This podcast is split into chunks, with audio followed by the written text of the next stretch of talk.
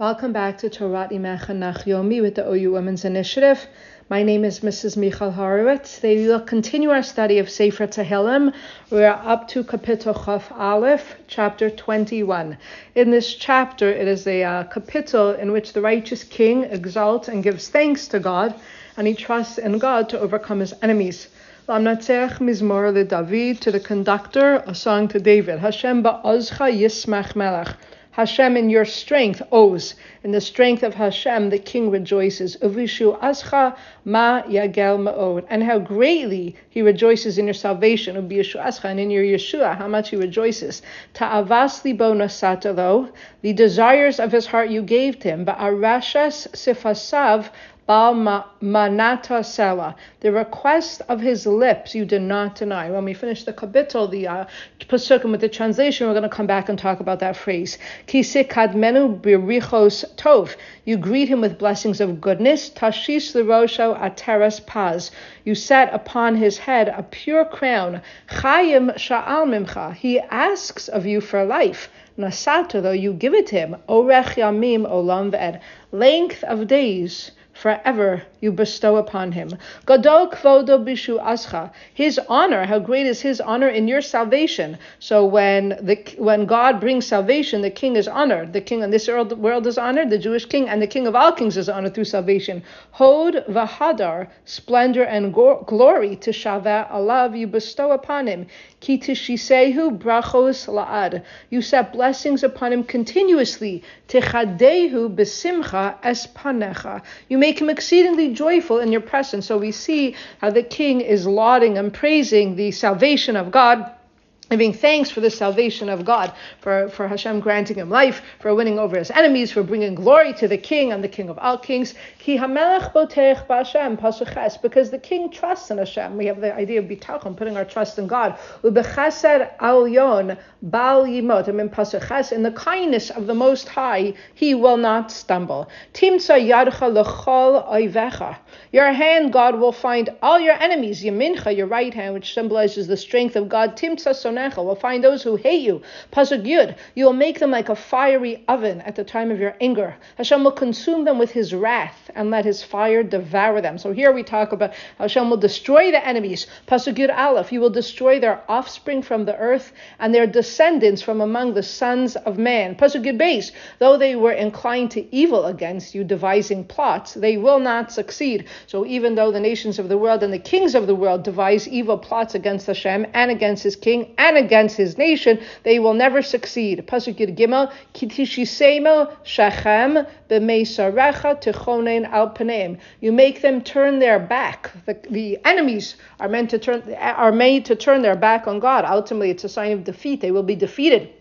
You aim your bowstring at their faces. Hashem shoots arrows, so to speak, through the king here from his heavenly bow. So this is all imagery of Hashem overcoming or winning over and destroying the enemy. Last pasuk, Yedalad Ruma Hashem Baozcha. Hashem, you should be exalted in your strength. Nashira, we will sing. Unizamra, and we will sing and praise Givura Secha, your might. A beautiful kapitel, 14 psukim long, where the king talks about, first of all, blessing God for salvation over the enemies, and the second half of the kapitel is how Hashem will destroy his enemies. And this is what we wait for and we long for in the end of days, when the enemies of Am Yisrael, those who still today rise up to destroy us, will ultimately be destroyed. Hashem will shoot bows and arrows at their faces, so to speak. He will destroy them with fire when the ultimate Melach Yisrael, Mashiach Tzitkenu, will come, and we will truly sing a song of praise. I want to talk specifically about Pasuk Gimel here. Ta'avas libo nasatalo, the desires of his heart, the king's heart, you give to him.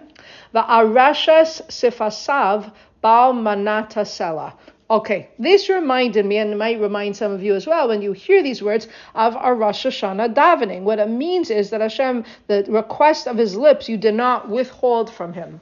Why did it remind me of Rosh Hashanah davening? Very evocative, because if you look in your Rosh Hashanah machzor, okay, after the Tekiah Shofar in the Musaf for Rosh Hashanah, okay? Tekiah Shvarim Shua Tekiah, Hayom Haras Olam, today is the birthday of the world, Hayom Yami B'mishpa Kol Yitzurei Olamim, today all creatures of the world stand in judgment, etc. And what's the next paragraph that we say? Arashas Sifaseinu Ya'arav lefanecha. May the utterances of our lips be pleasant before you. Kel Ram Venisa, God who is exalted and uplifted. Mevin umazin, Hashem understands and gives ear. Mabid umakshiv, He pays attention and he listens and he sees. Lekod kiosenu, to the voice of our tekiah. Usekabel birachamim uviratzon, and please accept with mercy and goodwill. Seder malchiosenu, the order of our kingship verses. We say this paragraph after malchios, Zichronos, and Shofaros. The only thing that changes is Seder Malchiosenu, Seder Zichrosenu, and Seder Shofarosenu. So after each section, we say of the Tzkiya Shofar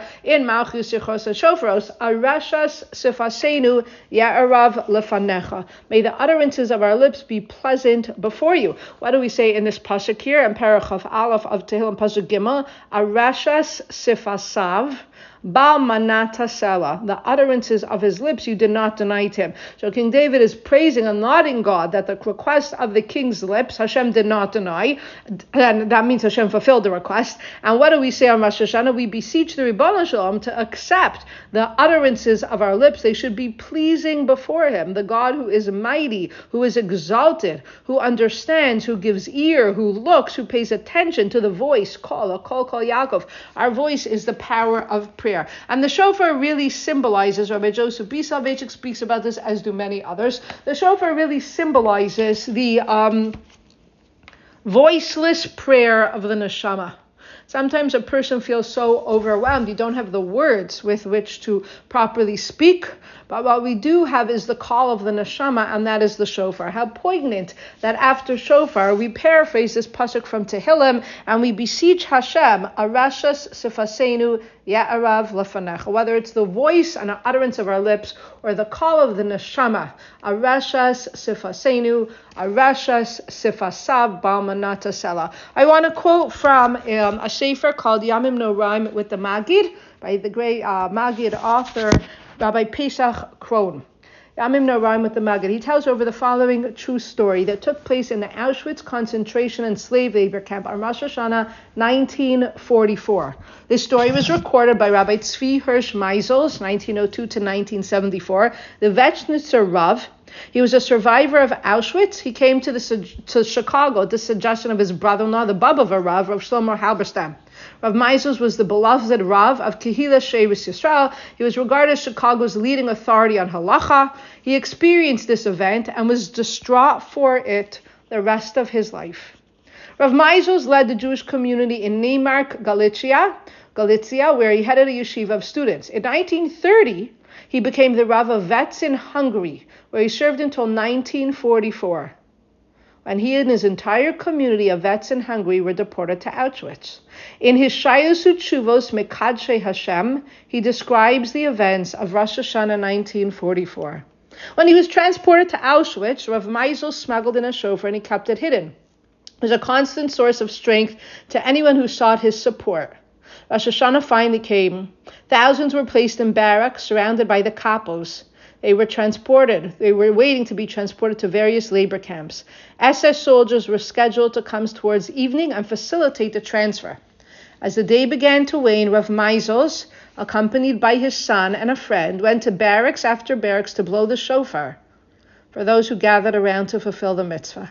As the two Rabbanim stood amongst the emaciated prisoners, who yearned anxiously to hear shofar, most for the final time, the familiar sacred sounds of the past, many began to sob uncontrollably. Tekiya shvarim shua tekiya. The prisoners were crying, the Makra was crying, and the Baal Tokeh, Rabbi Meisels, was crying. He found it hard, Rabbi Meisels, to blow the shofar sounds properly. He writes in a sefer, then more than ever, I felt the poignant words of the Shlach HaKodosh, Tekiya. What was intact and whole in the past has now become shvarim trua, shattered and broken. The only thing to hope for is the ultimate tekiah once again, the tekiah of Mashiach, a complete and intact Jewish nation. Rav Meisels risked his life, barrack after barrack, block after block. He felt compelled to blow shofar for his unfortunate brethren. He soon became aware that near the final block, where he was to blow shofar, was an enclosed area, where there were over 1,000 young boys who had been rounded up, waiting for the gas chambers. They called out to Rabbi Meisel and pleaded that he blow the tekiyos for them. It was close to evening. The SS murderers would be coming soon. Rav Meisel's feared for his life. If he was caught blowing shofar by that enclosure, meant certain death. He was trapped in a dilemma. Should he risk his life to blow shofar for these boys? Their pleas pierced his heart. They begged to hear shofar one last time that Rosh Hashanah. His own son, Zalman Leib, said to Rav Meisel, "If you die, Father, I'll be left alone. Please, Father, let's leave here now. Don't risk your life. The SS will be coming soon. You've risked your life so many times already today. For my sake, let's leave." Rav Meisel was torn. Thoughts raced through his mind. Won't the mitzvah protect me? Chazal teach, Sluchei mitzvah ein nezikin. Those who go to perform a mitzvah are not harmed. Could he leave? Could he stay? Should he blow? Should he not blow? The boys were calling to him, pleading that he come. The Kapos warned Rav Meisel, if the bell rang, indicating the SS were on the way, he could not leave. He would accompany the boys to the gas chambers, where he would meet his death. Rav Meisel writes, he knew his decision was perhaps not halachically correct, but he decided his life was worthless in Auschwitz anyway. So many were dying of starvation every day. Even more were being killed and burned. He decided he could not disregard the pleas of the boys. He would give them this last mitzvah. He stationed his son Zalman Leib to warn him if he saw the soldiers coming, and they would attempt to run for their lives. The boys tugged at his clothing and kissed his hands. As he made his way to the front where he could say a few words of encouragement, he began aloud, "My dear children," King David writes in Tehillim, chapter 81, verse 4, you'll have another teacher by then, David HaMelech writes, "Tiku b'chodesh shofar b'kasa l'yom chageinu." Blow the shofar at the moon's renewal at the appointed time for our festive day. But the word b'kasa, appointed time, can also mean kisui, covered or hidden. Today, Rav Meisel said to the boys, everything is hidden from us. We have no idea how much longer we'll be here. We don't know what the Rishaim have done with our families. We don't know what will be our end. It is all hidden. Tiku b'chodesh shofar b'kasa. In the month, when we blow the shofar, everything is hidden for us. But we must never give up, says Rav Meisel. Chazal teaches in Maseches Brachos, even if a sharp sword rests on a person's neck, he should not refrain from praying for mercy. With a blend of tears, determination, courage, he blew 100 sounds. Rav Meisel writes, I must record for history the words I heard from these holy children. One said, we heard what the Rav said. We may not give up. We hope for the best. We must be prepared for the worst. For the sake of Hashem, my brothers, let's go into our last moments, proclaiming the Shema Yisrael with great devotion. The boys cried out the sacred verses of the Shema, Hear, O Israel, the Lord is God, the Lord is one, with voices that pierced the heavens. They thanked Rav Meisel as he left the enclosure. One boy called out, the Rebbe should leave here alive and well, and all the other boys cried out, Amen. That night, all 1,000 brave boys perished al Kiddush Hashem. And yet, when we look at our enemy, Nazi Germany, they have risen and they have fallen. And when we look at Am Yisrael, we have risen and continue to rise. Perach Chaf Aleph of Tehillim Pasuk Gimel, Ta'avas libo nosatalo, the desires of his heart, the desire of the king's heart you have given him, God. The Arashas Sifasav Baal Manatasela, and the utterances of his lips you did not deny. And so, every Rosh Hashanah, after the powerful Tkiyah Shofar, the call of the neshama, and all of our tfilos, we utter a similar request to the Ribbono Shel Olam, Arashas Sifasenu, Ya'arav Lefanecha. May the utterances of our lips be pleasing before you, O God, who is exalted and raised up, God who understands, who gives ear, who looks, who pays attention to the voice of our tekiah. Accept with mercy and goodwill the order of our prayers. We long for the end of days when King Mashiach will come. We will all sing together Perach Chaf Aleph. Hashem has helped us win over our enemies. And then Be'ezrat Hashem truly Arashas Sifasenu Ya'arav Lefanecha. Thank you for learning with me, Lezecher Nishma, Sonia Finkelstein, Chana Sara, Bat Chaim Leib, Allah HaShalom, El Shudei Besuras Tovos, Kol Tov, and thank you so much to all.